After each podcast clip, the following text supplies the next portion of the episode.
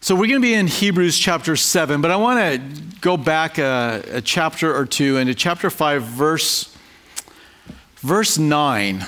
And this is, you know, you're running along, we're following the, the, the uh, author, the pastor's heart as he delivers the sermon and writing to them. And you get to verse uh, 9 and around this section, and then he, he has to end up, end up changing subjects. So as you get to chapter 7, verse 1, he resumes this subject.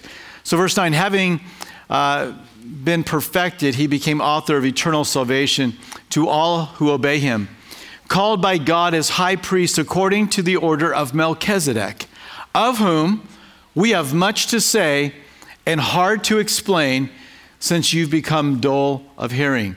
For though by this time you ought to be teachers, you need someone to teach you again the first principles of the oracles of God, and you have come to need milk and not solid food. And he continues on and rebukes them for their arrested state of spiritual development, that they've become lazy listeners.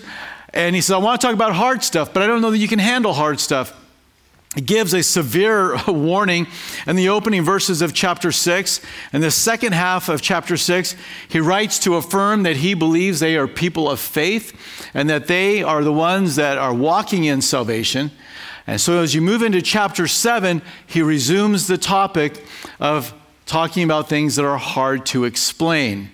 So as you sit and you listen today, like, man, this is kind of hard to follow. Yeah, you've been warned ahead of time by the Holy Spirit that these are hard things to, to talk about, but they're important. I think you'll see them. I, I think you're going to see them. Uh, you guys love the Word, you dig into the Word. Um, I see Bibles out there, I see notebooks and pens, so that's a good sign. Chapter 7, verses 1 through 17, the title is Perfection in Jesus. So the writer is going to show these believing Jews that if they were to enter back into the Levitical system of the sacrifices and the, and the law, that it's not going to benefit them. That priesthood is done. It's done. And because the priesthood is done, so is the system that the priest had ministered to. And that system is the Mosaic law, the, the covenant, the old covenant. So, this is a big point that he's going to make, and he's going to just kind of solidify and say, Jesus is the perfect one. Jesus is the, is the final answer. And he's going to do this by laying out an argument based upon uh, Christ's similarity uh, to Melchizedek, prophecies that were concerning the order of Melchizedek, and how Jesus came and is the fulfillment of them all. So we begin reading in verses 1 through 3. And as we read verses 1 through 3, it's kind of like, here he is. And then in the rest of the section we're going to study today, he's going to drill back down into each one of those subjects. So we're going to get a quick and kind of biographical sketch of Melchizedek. We're going to go to the Old Testament, look at a few things. We're going to see that. And then we're going to go and look at his argument and, and comparison with Jesus. So we begin reading and just answering the question, who is Melchizedek? Verse 1 For this Melchizedek, king of Salem, priest of the Most High God, who met Abraham returning from the slaughter of the kings and blessed him, to whom also Abraham gave a tenth part of all, first being translated king of righteousness, then also king of Salem, meaning king of peace, without father, without mother, without genealogy having neither beginning of days nor end of life, but made like the Son of God, remains a priest continually. I'd like to take, uh, before we dive into some of those comments, I want to just read a couple of other verses because there's not much on Melchizedek outside of Hebrews. Hebrews talks about Melchizedek far more than any other place in Scripture. But the first place Melchizedek is mentioned, and it was alluded to in what we just read, is in Genesis chapter 14. In Genesis 14, 18 through 20, we read this Then Melchizedek, king of Salem, brought out bread and wine. Well, those are some interesting elements, aren't they? reminds us of the, the Passover meal that Jesus took and then instituted into that communion service that, that we participate in. Jesus said that his bread was the, the body, his body and that the, the wine was his blood. He says he was the priest of God Most High. And he blessed him and said, Blessed be Abraham of God Most High, possessor of heaven and earth. And blessed be God Most High, who was delivered who has delivered your enemies into your hand, and he gave him a tithe of all. So it's kind of the same thing. I just want you to see it in that place. Then you have this one little verse in Psalm 110, verse 4, that becomes so significant. I want this to be in your mind. Sometimes you'll hear people say, yeah, but it only mentions that once in the Bible. Well, here's the once mention of something in the Bible. As we work through our study today, watch how significant God how significant it is when God says something, even if it's only once. The Lord has sworn and will not relent. You are a priest forever according to the order of Melchizedek. So, this is a messianic prophecy written there in the Psalms, and it looks forward to this coming. So, you have these two brief mentions of Melchizedek in the Old Testament, which is safe to say that nobody was putting it all together. Nobody was thinking about Jesus in this Melchizedek order. It was just some stuff in the Bible that was kind of lying dormant, waiting for the time to come when the significance and the meaning of it all would come together, the day in which Jesus came and, and served and ministered as this high priest. So, this passage, particularly Psalm 110, the prophecy, it puts uh, Melchizedek on the prophecy radar that one was going to come according to this order of Melchizedek. And of course, we know so clearly that this was a messianic prophecy. Well, let's look back in Hebrews, uh, verse 1. I'm not going to dig deep into this. Uh, what we read, first of all, is that Melchizedek was a king of Salem or Jerusalem. He's a priest of the Most High God. Uh, he met Abraham when he was coming back from a, a, victory over some kings of the east, and there was a spoil that he took, and so we have this interchange that we just read about. But Melchizedek was a priest and a king. But in the law of Moses, that, that never could happen in Israel because the priests were always from the tribe of what? Levi. And, and the kings were always, always from the tribe of Judah. They were descendants of David. So these two could never meet because they had a different line, a different family with which they were connected. But 400 years before the law, we see Melchizedek carrying both of these titles as both king and priest. And we're going to see that Jesus is that king and he is that priest. Um, the other thing that we read there in verse 1 um, is that as he returned from the slaughter, um, that Melchizedek blessed Abraham. And we're going to find out that it is always the uh, greater who blesses the lesser. If you're going to give a blessing, it's got to come from one that's greater. Now, uh, you know, we read this and we're like, okay, okay, all right. But you can you just imagine in the minds of these believing Jews that as they hear and they know the story, as they begin to contemplate, wait a minute, that's right. Melchizedek did bless Abram. And it's always the greater that's blessing the lesser. And then we come to his name, which I think is highly significant. We're told that it means king of righteousness there in verse 2 and king of peace. His name is significant because these are the things that Jesus attends to in his ministry. One of the main works of Christ is to produce in us the righteousness of God. And that righteousness does not come by my good works or my good effort. There's a sanctification that happens as I follow the Lord. But this righteousness that we're talking about here, that Christ brings, is something that is apart from works.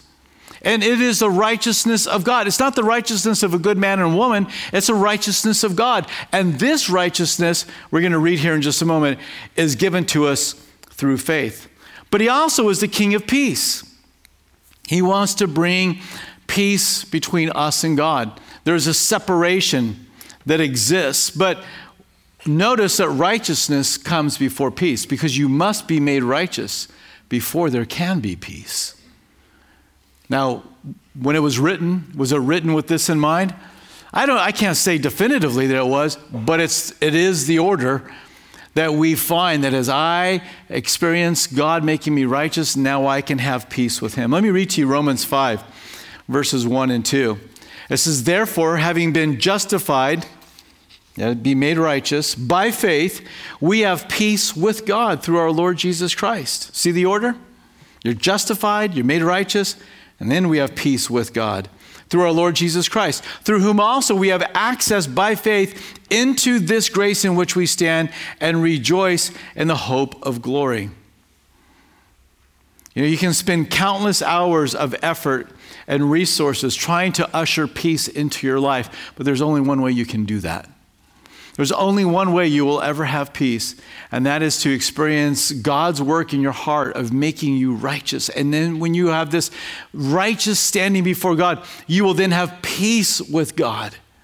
And God is not going to take anybody and drag them into heaven against their will. In this lifetime, all of us must make a confession that we need this righteousness.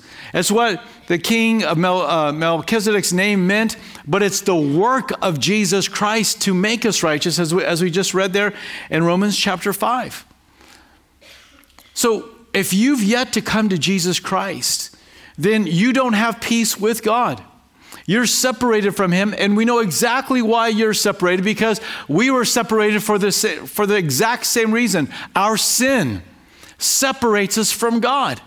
And it puts enmity, not peace, it places enmity between us and the Lord. But God loves us so much that he was unwilling to leave it like that, so he sent his son, according to the order of Melchizedek, to bring righteousness to us. If you have yet to call upon Jesus, you need to do that. And when you do, He will forgive you of your sins and He will give you not just a, a fresh start at righteousness, He's going to give you the righteousness of God. That's what's going to be imputed to your account. That's why we can read we are justified. And that is a that is a something that God will give to you and he's not going to take away. Now, we are still a work in process in terms of how we live our life, our character, our conduct. It's still of, of, of uh, how we treat one another. We're still being sanctified.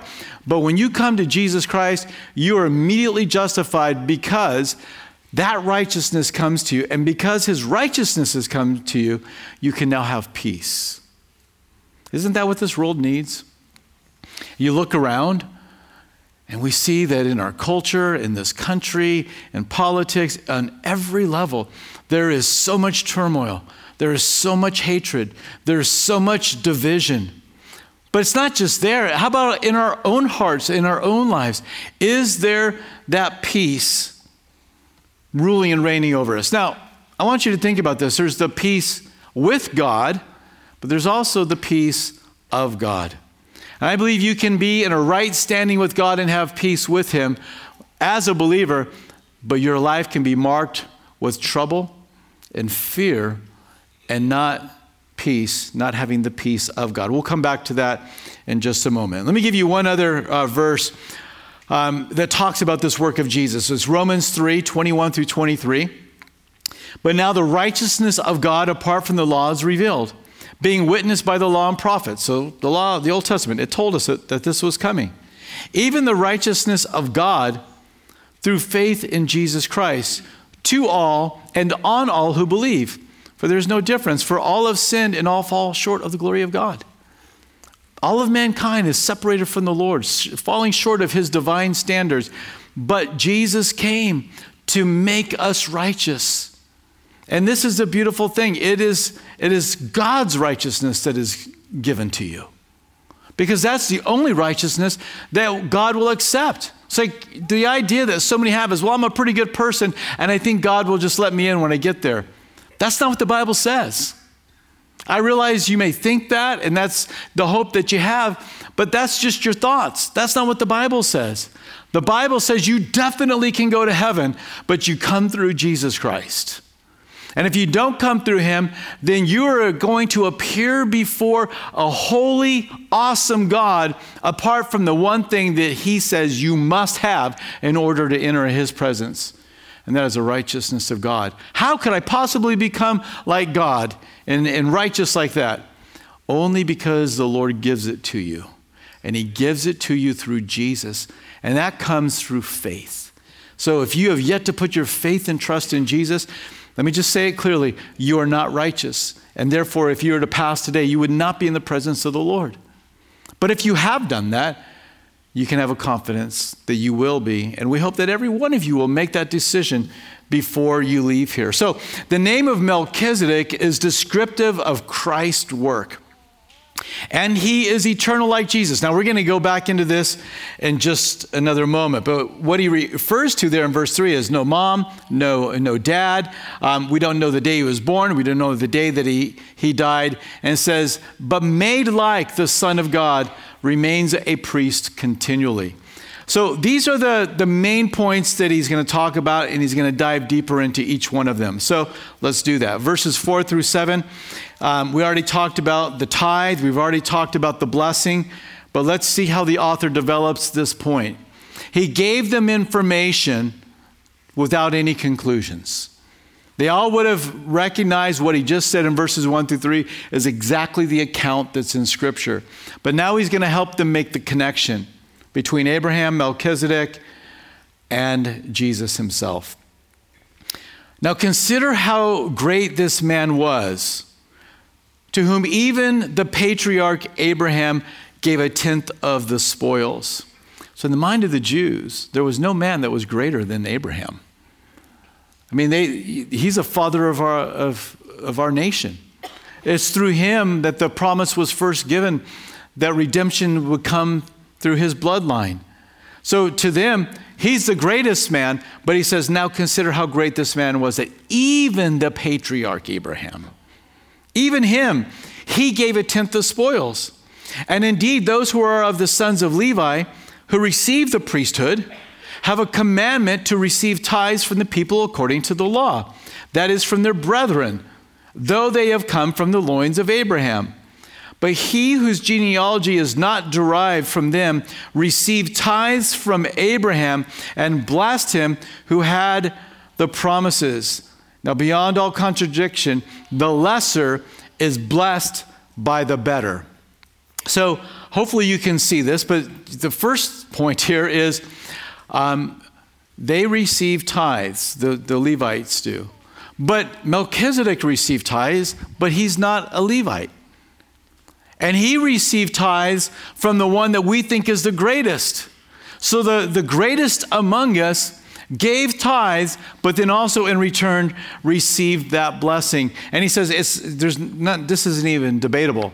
It is the lesser that's blessed by the better, which is to say that Melchizedek was holding a greater place of honor, and that Abraham even acknowledged it, and this is why he gave of um, his tithes to Melchizedek.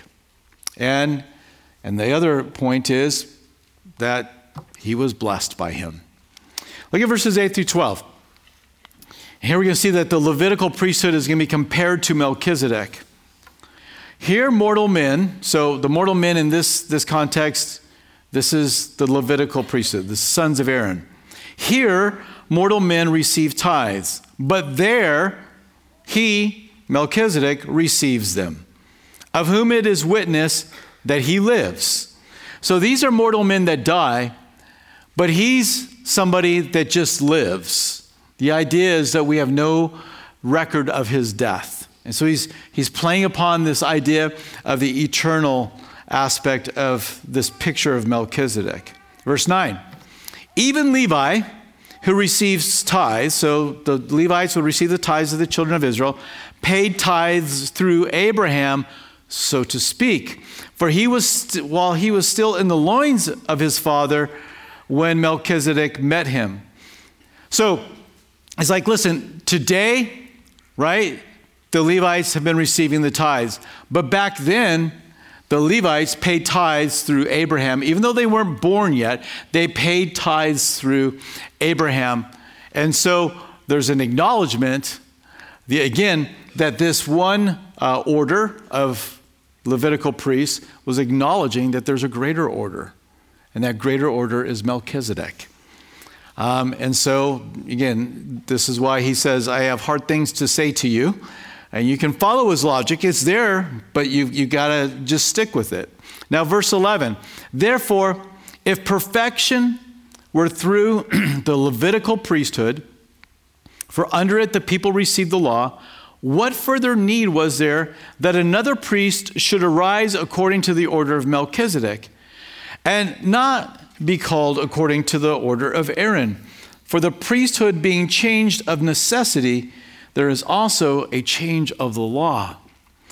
So he writes now, and he, he says, Listen, Aaron's sons dies, but Melchizedek lives. The Levites pay tithes through Abraham. But now in verse 11, the Levitical priesthood could not bring perfection. And you're like, well, how do we know that? This is how you know this. Because they would, if you made a sacrifice today and you sinned tomorrow, guess what you were going to do? You're going to sacrifice again. And year by year, day by day, every day, all day long, at the temple, there was sacrifice. Animals were being offered up, their blood was being spilt. So the, the logic is this if that ministry of the Levitical priesthood would have been able to make somebody perfect, there would have not been continual sacrifices being made. But in contrast with this, and We'll get this later on, but I don't think we can really catch the significance of this if we don't at least think about it. How many times was Jesus sacrificed? Once. How many more times will Jesus be sacrificed? None. Why is that? Because in one sacrifice, he is able to make all men perfect who come to him. And so he's showing, is like, look, the, the Levitical priesthood, you had to come over and over again. And if this would have been the, uh, the group or the order that God wanted to use to bring um, perfection to mankind and bring him into that right standing with God, then he wouldn't have talked about another priesthood. And that other priesthood is Melchizedek. So he's thinking of what he's about to say in verse 17 of that prophecy that we've already considered from Psalm 110. But the priesthood of the Levites couldn't make you perfect, but Jesus can. Jesus will make you perfectly righteous. This is so important for us to know. Because when we think that we are still flawed and we are still unacceptable to God, it can have a profound impact upon us. We're to, we're to strap on the breastplate of what? Righteousness. Righteousness. It's so important that in spiritual warfare that we, we wear that.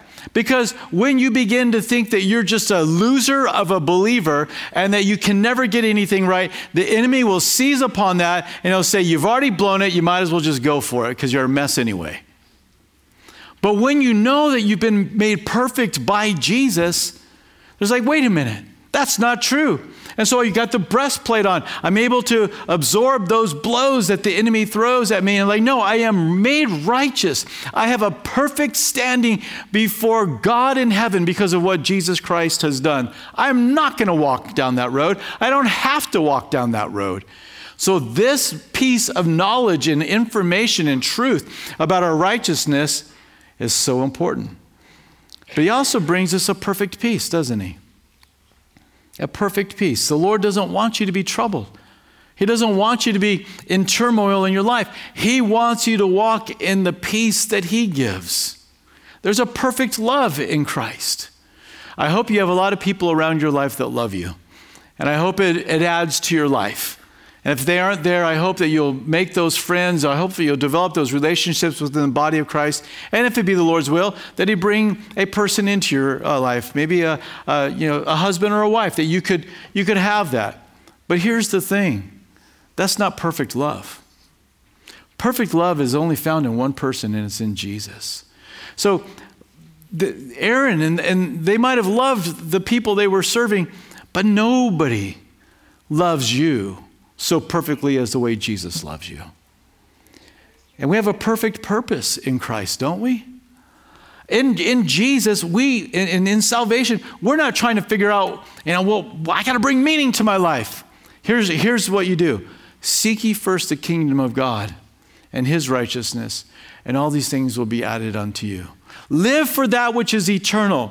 And God has said is important to me. And this is what I want my people to do. And you will have this divine purpose, not only to know God, but to serve the Lord. He gives a perfect joy, too. A joy that's unspeakable, Peter writes about.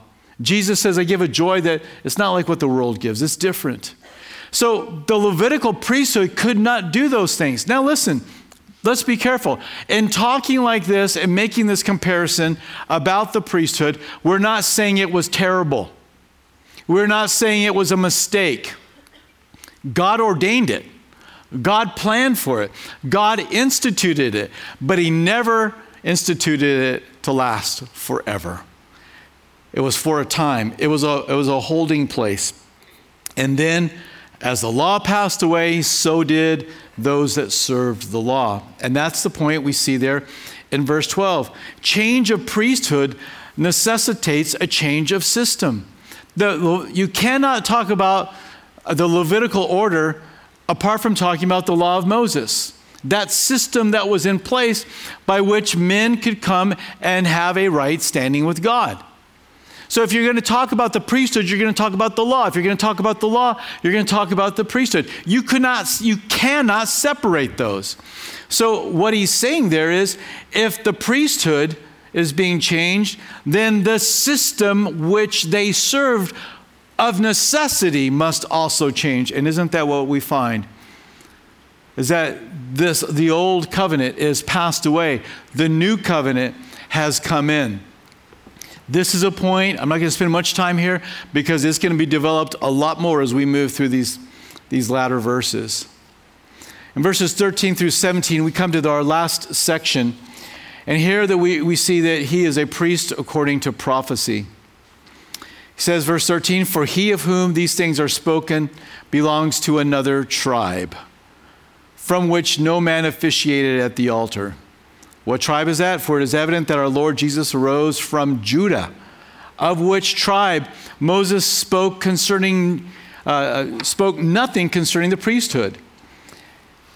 And it is yet far more evident if, in the likeness of Melchizedek, there arises another priest who has come not according to the law of a fleshly commandment, but according to the power of an endless life. For he testifies, and he quotes from that psalm 110, you are priest forever according to the order of Melchizedek. So Jesus is a priest according to not the law of Moses, but Jesus is a priest according to this prophecy.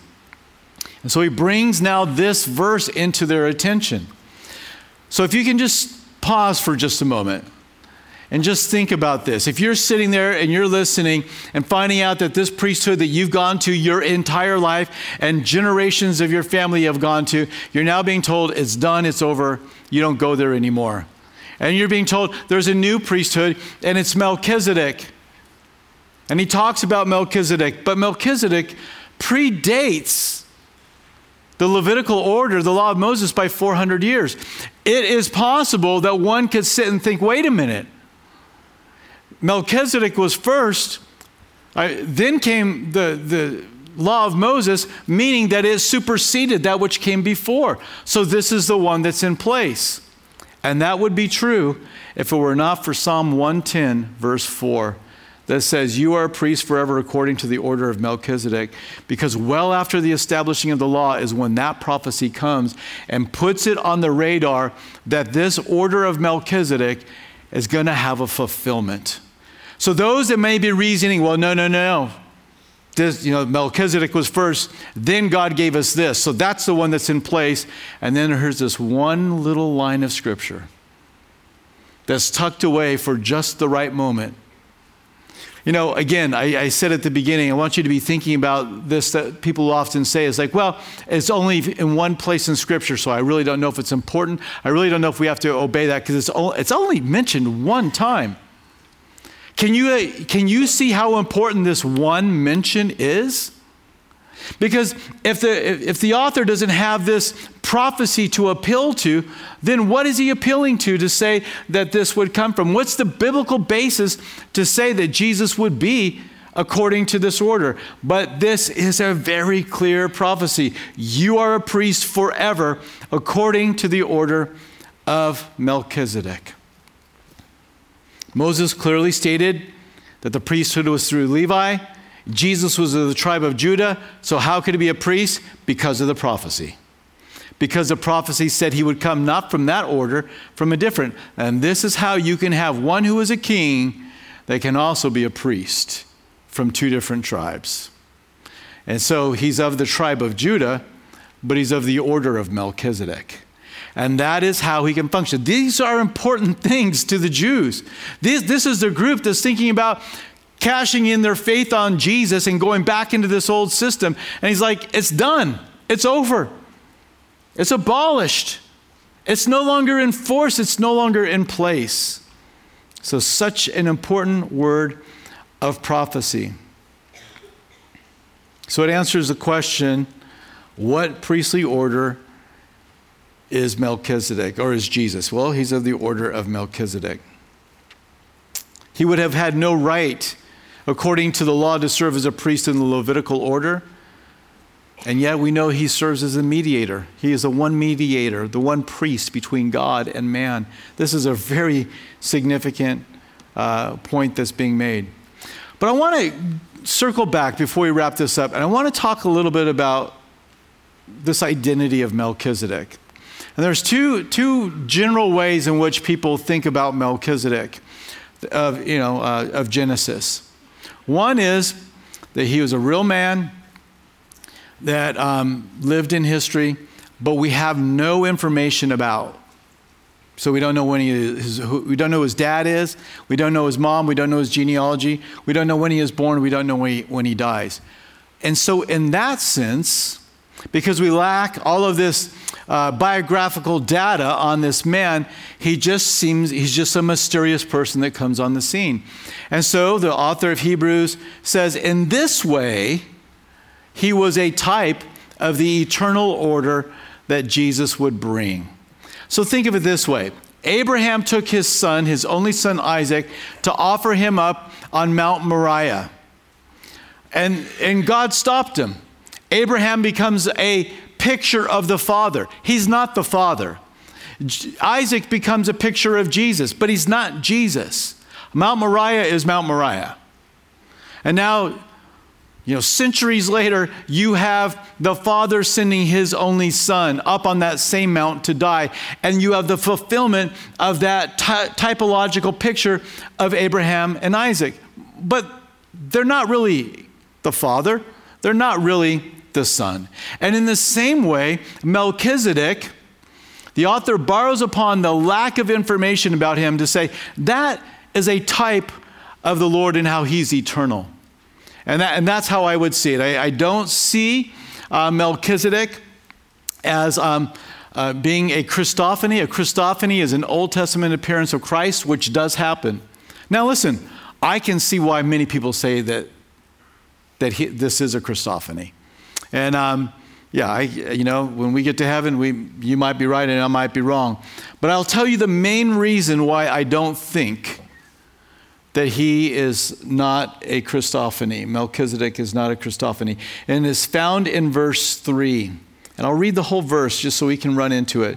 He is without father, without mother, without genealogy, having neither beginning of days nor end of life, but made like the Son of God remains a priest continually. The phrase, but made like the Son of God. It's that word like that really keeps me from reaching. Now, I don't know if, the, if, if that wasn't there, you would, you would really wonder. And I know many still, they don't wonder. They'll, they'll argue fiercely that this is an Old Testament appearance of Jesus Christ. And so if it is, then um, boy, it just makes the all the more interesting. But I, my opinion is that's that's not who he is. That he was just a man lacking all of those details. We don't have him in Scripture, and so in this way, we know nothing about his beginning or ending, and so he represents the eternal nature of the Lord and how he's going to serve forever. So, this is your priest. This is the one who is taking care of you, who's going before you to the Father. And He is doing it perfectly. There's nothing that's lacking in the salvation in Jesus Christ. And there is no other way. These Jews could not go to an old system that once was in place, but you can't go anywhere else. Jesus said it clearly I am the way, the truth, and the life, and no one comes to the Father except through me. You can't come to Him. Not, there are not many roads that lead to God and salvation. There's one road, and it's a narrow road. And it's a road that Jesus has paved for us with His own body and blood. And He is the high priest over this and he will perfectly minister to you. So Jesus has a biblical foundation for his ministry as high priest. No doubt a charge that these believing Jews heard every single time they went to have dinner with family. You, you, you're following Jesus? He's of the tribe of Judah. He can't be a priest. What are you talking about? Don't know how to answer that one. That's probably how that conversation went. And so now the, this, this pastor, he lays it out for them, and they could respond to it. Jesus brings us righteousness. He brings us peace with God. But I want to go back to that point that I made earlier, and we'll close with this. But there's this other aspect of what Jesus does. Not just giving us peace with God, but he also wants us to have the peace of God. Peace with God is what happens when we are made righteous. The enmity is removed. I am now a citizen of heaven. But what he wants us to experience is a peace in our life.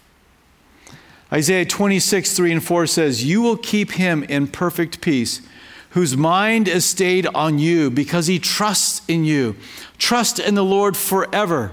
For in Yah, Yahweh, the Lord, is everlasting strength. So the Lord wants you to walk in peace. Not just having peace with Him and knowing that one day you'll be accepted into the presence of the Lord, but He wants you to have a peace in your life here and now. He wants you to have that shalom, that rest over your life. And we live in a chaotic world. And if we are not careful, the chaos can overtake us as well. And we can become, uh, you know, just as fearful and just as fretful as anybody else on planet Earth. But the key that we read in Isaiah is that our mind is stayed upon Him, it's continually thinking upon Him. When the peace goes from our life, when the, the rest goes from our life, it's because we're thinking about something else or someone else. John 14, 27, Jesus says, Peace I leave with you, my peace I give to you. Not as the world gives, do I give to you. Let not your heart be troubled, neither let it be afraid. See, the peace we have in Christ is different than any peace that is out in the world. And he says, And I'm giving it to you. And I want you to walk it out. It's the kind of peace that will keep your heart from being troubled. It's the kind of peace that will keep your heart from being afraid. When you know that you have a right standing with the Lord and that He's watching over you and He's looking over you, and now you have these troubling things that are coming into your life, you can just say, It's in your hands, Lord. I trust you. I rest in you. I'm not going to take care of it. Some of you, are in a place where you have to delegate a lot of responsibility. You're, you know, you're a, you have a lot of employees that maybe work underneath you, and you've got to delegate the responsibility out. And once you've done that, you can't, I would imagine if you were doing that, you have a lot of other things you have to be attending to. And you can't be sitting there and fretting over whether or not those people are going to do that because there are too many other decisions that you have to make. You've got to move on. You've got to set your attention on the next thing. And, and so when you're a delegator, you learn how to just kind of like, well, it's got to be in their hands. Now, it doesn't mean you forget about it. At the appropriate time, you come back and you check on it. So it's not like you're ignoring it, but you're doing what you have to do. But you know, I think for some of us, we just can't do that with those issues of our life. We can't just say, I've committed it to the hands, into the hands of the Lord to care for, to, to correct, to open the door, to close the door, to provide, to take away. Lord, it's in your hands. I trust you. And we don't do that.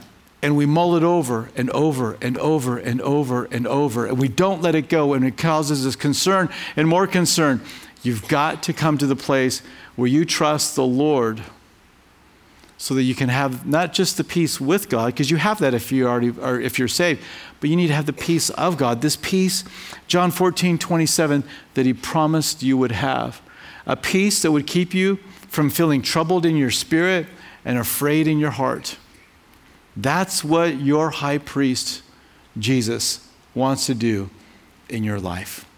Let's pray. Lord, we are grateful for your word. It is, it is so rich, it is so deep. And Lord, we agree, these are some hard things to follow and understand, but I pray you would give us the ability to see it, that we might see um, both the beauty and the precision of your word, but also the greatness of the one who serves as our high priest. Thank you, Lord, that you have sent your son Jesus, both our, our king and our and our high priest. If you're here this morning as we're praying and you've yet to confess Jesus as Savior and call upon Him, we encourage you to do that right now. Receive that righteousness. You're like, yeah, but I'm a sinner. Yeah, that's why He came. And if you will acknowledge your sin before the Lord and ask Him to cleanse you, He will give you, through your faith, the righteousness of God. And maybe you have already done that and you're a believer. But boy, peace is so far from your life. It's turmoil, it's anxiety. Your king doesn't want that for you. There is real rest. And Jesus made it so plain. He says, It's not like the world. You're different. You're mine. What I give to you is vastly different. And if that's not something you're walking in, ask yourself what are you pondering? What is it that your mind is stayed upon? Because there's a promise that if we will stay it upon the Lord, there will be peace.